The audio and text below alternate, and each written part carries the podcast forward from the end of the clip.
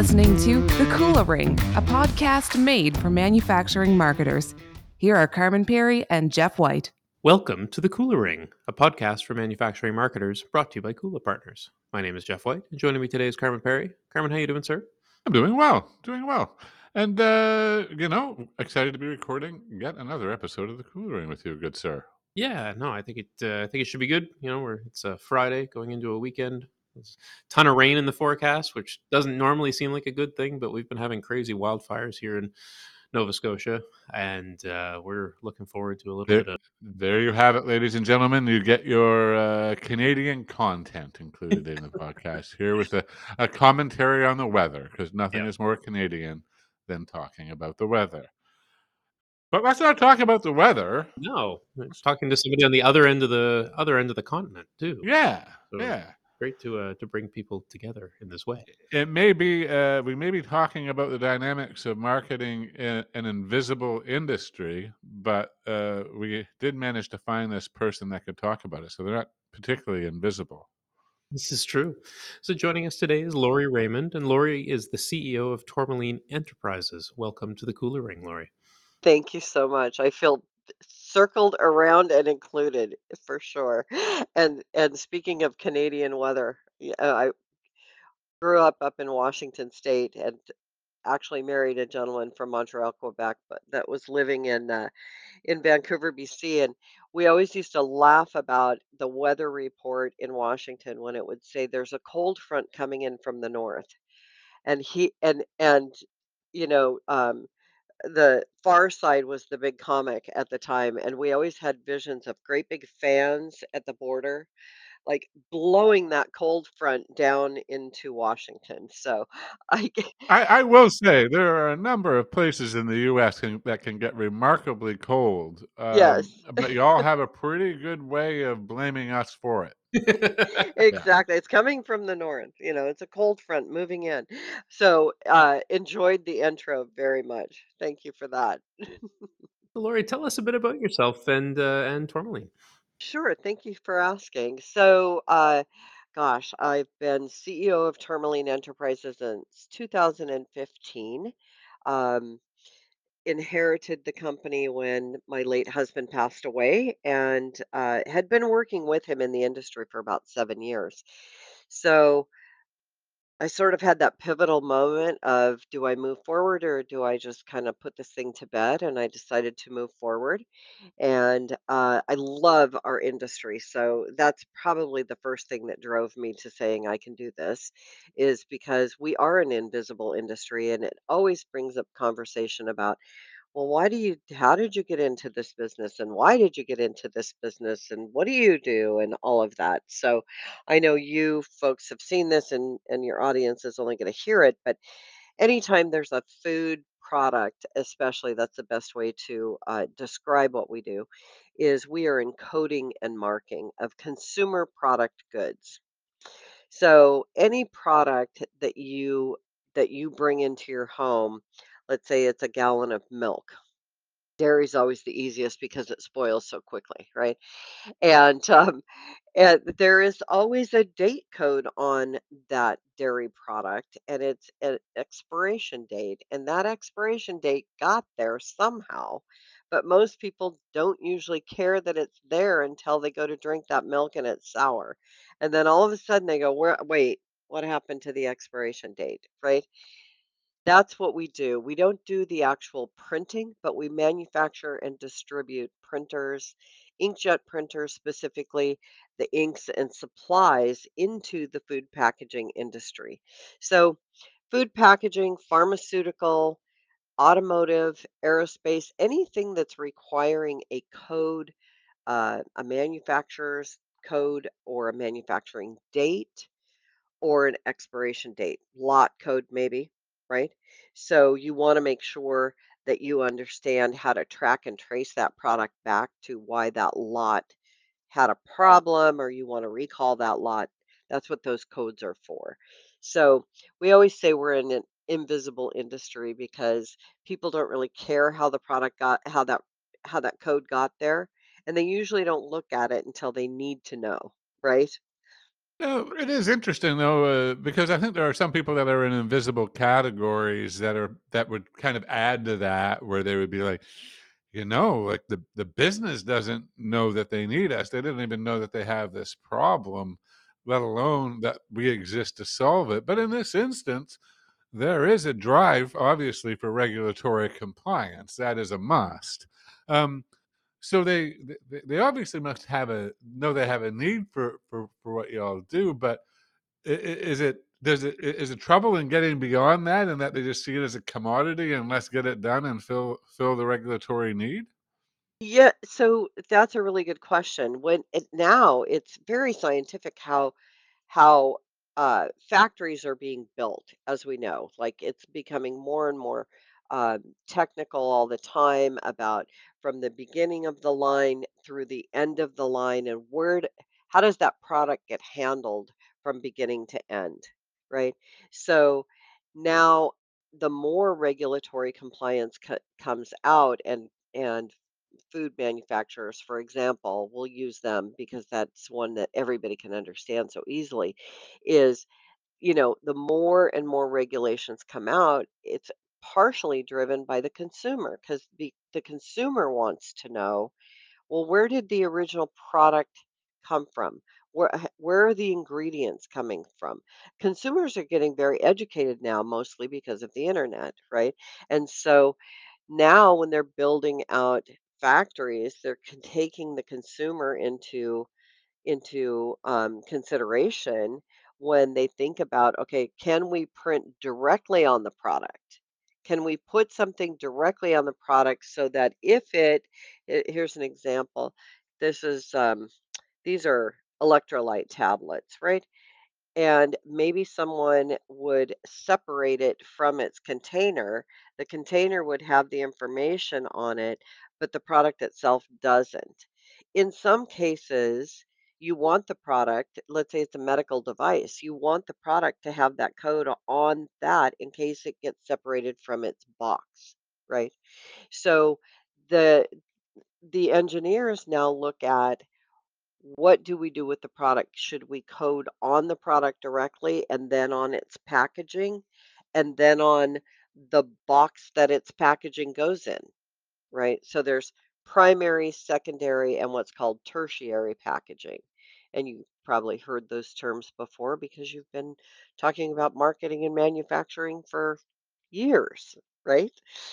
So so the the consumer doesn't really realize that, but there is a there's a purpose why there's a code on every part of the product. So from beginning, the product itself and then that primary packaging matters to the primary packaging matters to the store or the retail outlet that is selling that product.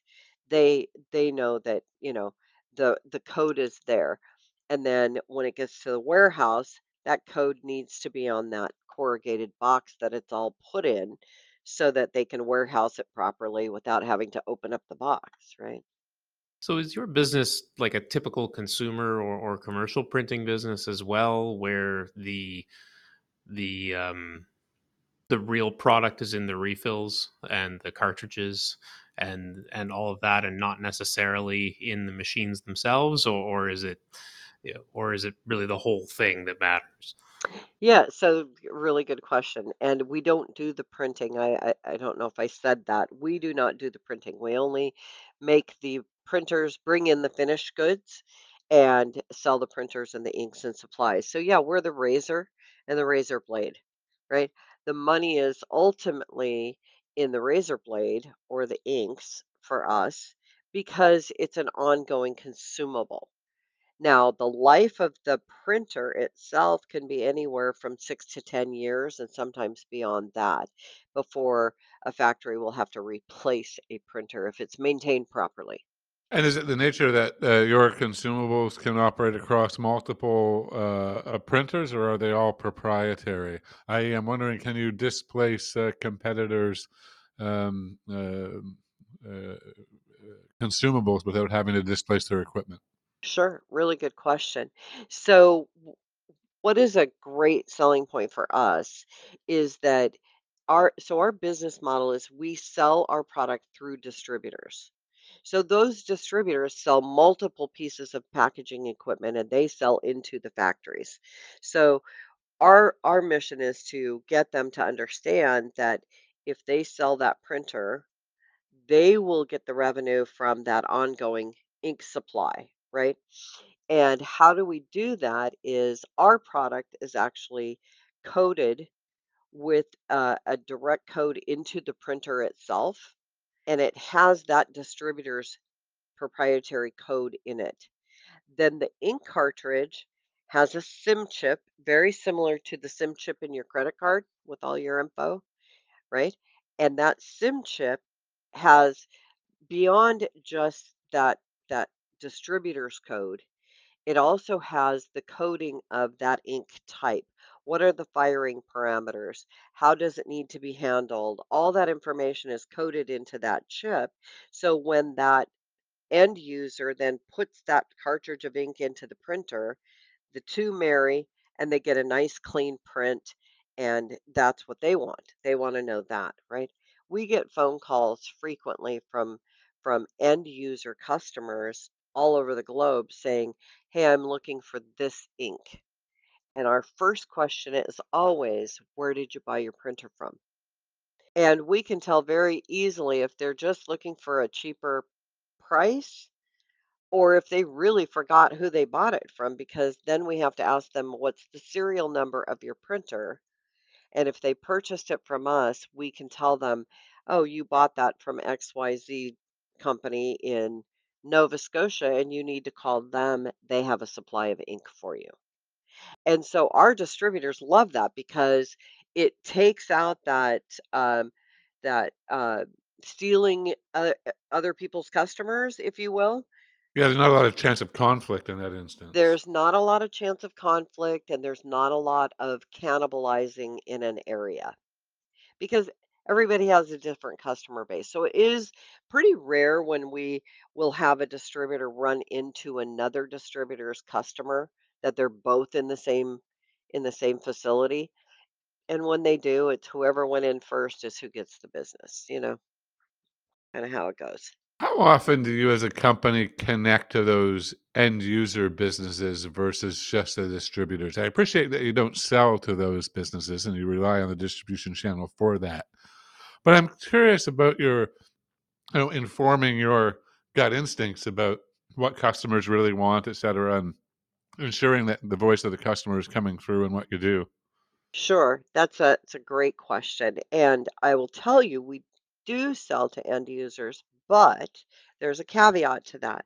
We only sell to end users in our geographical area that we that our corporate office is in because when we started with this industry, we had to get an install base going so that then we could go to distributors and we could say we've proven this product line works and now we'd like to so where our distributors are that we are not, every lead that comes in, we will pass over to the distributor, right? But on the end user side in our geographical area, that keeps us in touch with who that consumer is. It keeps us in touch with what the needs are. We understand packaging more as a result because we are not just supplying to a supplier. We also go in and we understand that that the production line engineer or operator or the maintenance operator has concerns. And what are those concerns? The biggest concern is downtime.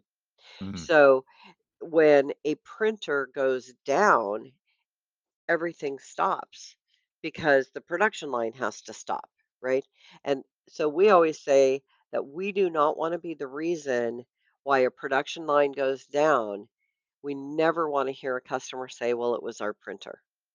So it's very important to us that we stay up with what's important to uh, to that that factory worker, you know.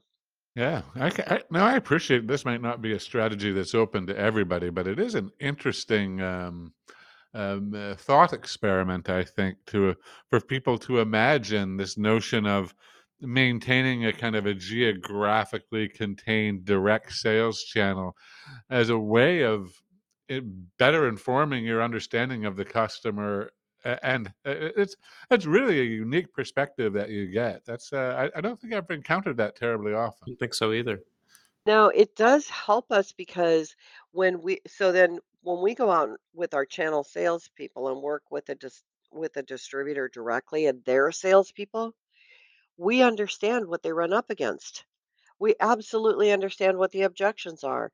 We absolutely understand, you know, when when they're wanting to make equipment changes, why they're wanting to make equipment changes, what's important to them. You know, it's usually cost per print on the ink. That's a big thing. You know, so we, you know, that's math and we can help them do the math and our printers will actually calculate it as soon as you put that ink cartridge in. There's there's you know, obviously it's a it's a the computer board. It's going to tell you anything you want to know, right? And so, based on the size of print that you want, uh, let's say it's a you're in meters. So let's say it's two millimeters in height, right?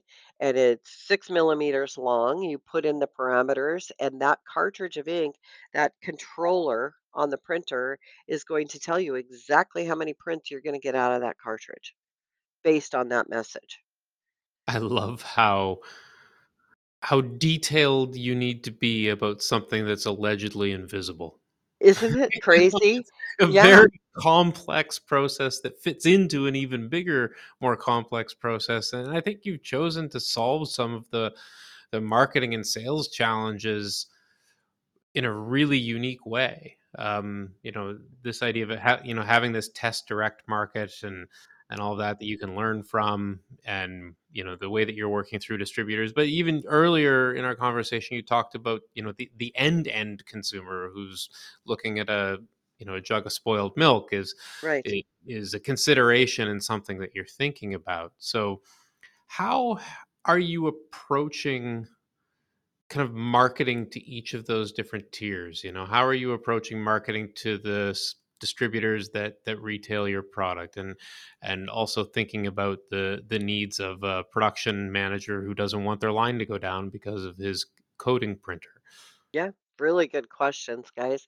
So, uh, I think that coming from, you know, our our years of experience and and also dealing with end users and being consumers ourselves, right? Every one of us is a consumer. So when we when we talk about marketing, we look at it from the standpoint of what helps the consumer understand this B2B business that we're in. So we're on social media, right? Even though we're B2B, it's all B2P, right? Business to people. And um, which I think it, it comes back to the Kula Ring, right? Like we're all passing it on, right? And uh, and I think that, um, you know, when we look at who's our target market, our target market and our and our customer persona in ma- marketing speak is definitely that production manager because he's going to go to his distributor that he works with and he's going to ultimately say, "Hey, I saw this printer." right? And could that be something that is going to solve the problem on my production line and get more product out faster if I solve this problem, right? And so we we we target our marketing for anybody to understand. Wha- My marketing team just did a did a great piece that went out on LinkedIn and uh, all over social media, and it was really taking something as simple as the 1950s coffee percolator and explaining how the ink droplets come out of the cartridge of ink and the technology behind thermal inkjet. So it was a great piece of marketing, but I'm thinking, okay, so even a consumer will look at that and they'll go, "Huh, I never really understood that, but now I understand that because now I know, you know, I understand how the coffee percolator works, right?" I wonder, is there a opportunity ever to You know, I, I'm I'm thinking of that example, particularly in pharmaceuticals, where you could imagine that disconnection from the package and the interest in having um, the the compliance code extend to the actual product itself and along that. Um, Have you ever encountered a situation where either your understanding as a consumer or your understanding of consumers led you to uh, think of a way to introduce basically more product safety into this? Um, like, ha- have where it didn't exist before, i.e., we started printing on this for the first time, uh, and it's made that entire category safer as a result. Well, I like to think that I brought some awareness personally to, I think I may have shared this with you when we originally spoke on whether or not it was a fit for me to be on on your show, you know. Um so uh several years ago when my late husband was alive and and was uh, battling cancer, we started dosing him with cannabis because he had not gotten to the point in treatment where he was having any treatment. He was diagnosed and unfortunately passed away in a three month period. So um, at that time, the legal cannabis industry was had just taken hold in California, and I called my youngest daughter and said, "You need to get your dad a medical card. We need to start treating him." And I was absolutely shocked at how little information was on the product. Absolutely, very little information. It was like, okay, it's this much THC or it's this much CBD, but other than that, there was really no information on it. So we started experimenting here after he had passed away with everything from the barrel of a vape cartridge to the little pots that um, forget what it's called. Um, shatter or something, you know, it's the it's the resin, the resin of the The cannabis. That's concentrate, yeah. yeah, the concentrate, right? And so we started we started um, testing 2D barcodes on these things that would not only tell you the THC and the CBD content, but would also tell you all the way back to the farm where it came from and customer loyalty. So, you know, it, you could engage the customer at a dispensary level by having that 2D barcode and they could they could become a member of that dispensary or or whatever. So we were very instrumental in starting back in 2016 here in California and really opened up a lot of eyes in the cannabis industry. So that's the best example I could give you of how we kind of took it upon ourselves and said, I think there's something more here and and and the industry just doesn't know what they don't know, and you know they don't know, you know? yeah, exactly right. so it becomes our responsibility to help them know it, Hmm. and and then, you know, I was, uh, personally got involved with the California Cannabis Industry Association and went to, you know, a lot of various board meetings and and those sort of things just to just to get awareness out there of what's possible so that the consumer does have the information. I think it's a it's a uh, it's a fascinating space that's um, I think evolving more rapidly than people think about this notion of farm to fork and being able to trace uh, our entire food supply in that way. Um, that's obviously um, uh, extends to products like, uh, to your point, cannabis uh, and, and others. I mean, and it's a it's really interesting to think about the role that inkjet printing technology is playing in that as a Right? as a guy who used to run a print shop but just didn't really think about it. Right? And and so it what there is a new regulation that's changing in the food industry, and then by 2016, I believe it's January of 2016, every food product is going to be required to have a 2D barcode on it. Now, there's several types of technology that prints these codes. We we have thermal inkjet. There's also a product uh, technology called continuous inkjet. Continuous inkjet is has been used in food and beverage for decades and decades and was probably one of the first types of technology uh, to print codes. So that is typically used in super high speed production. Think Coca-Cola, right?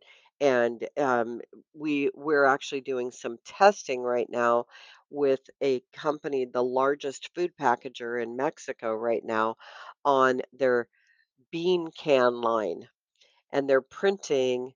650 cans per minute. Wow. So that's super fast speed, right? And usually you would ha- you would need to have a continuous inkjet technology printer being running at that kind of line speed. The quality of the print for for something that isn't running at that type of speed is not near as crisp and clear as thermal inkjet. So there is a purpose for both, right? Mm. Now, continuous inkjet cannot print 2D barcodes. So now that this regulation is coming out and all food packagers are going to need to put a 2D barcode, we have the answer. We have the solution because thermal inkjet can put can print 2D barcodes because you need those crisp lines to be able to capture that 2D barcode and get the information out of it.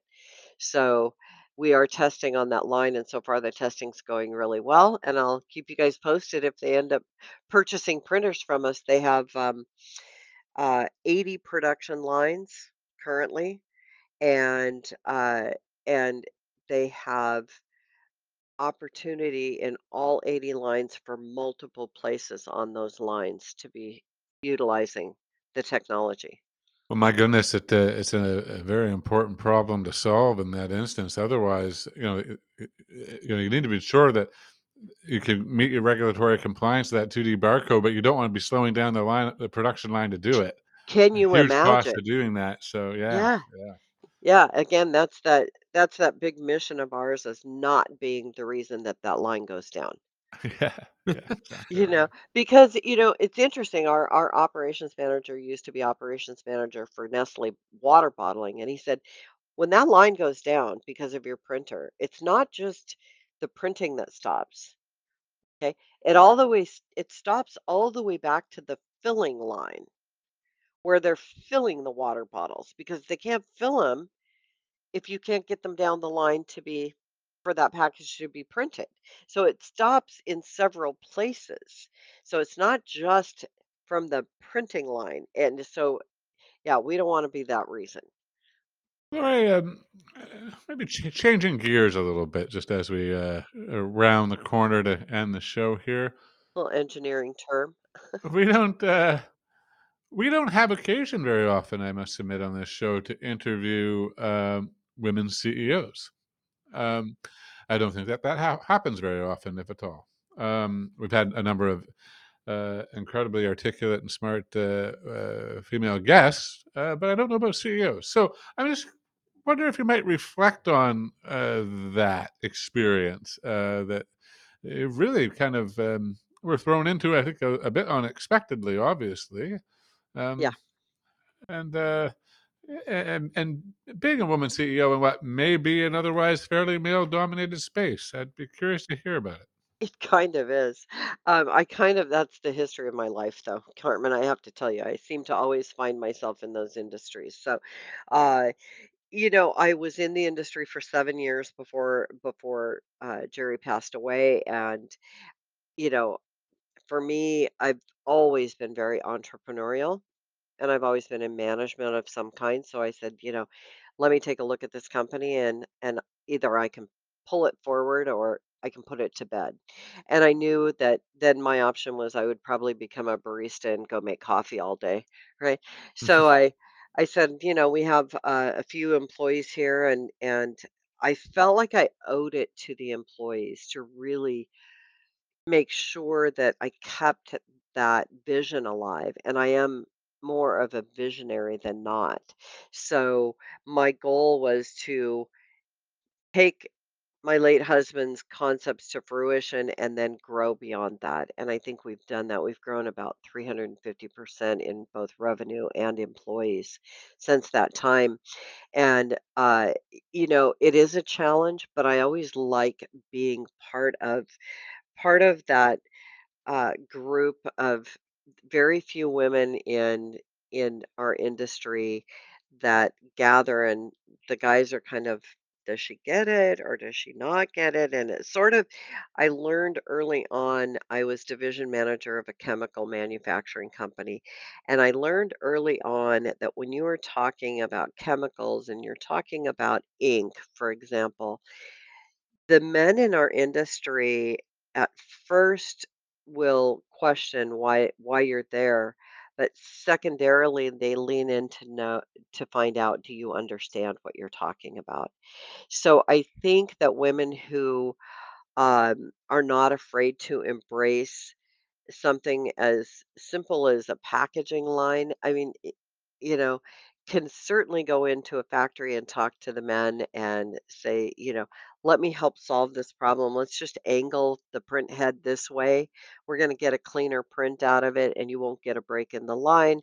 They lean in and they start to listen, and there's a level of respect that that is shown.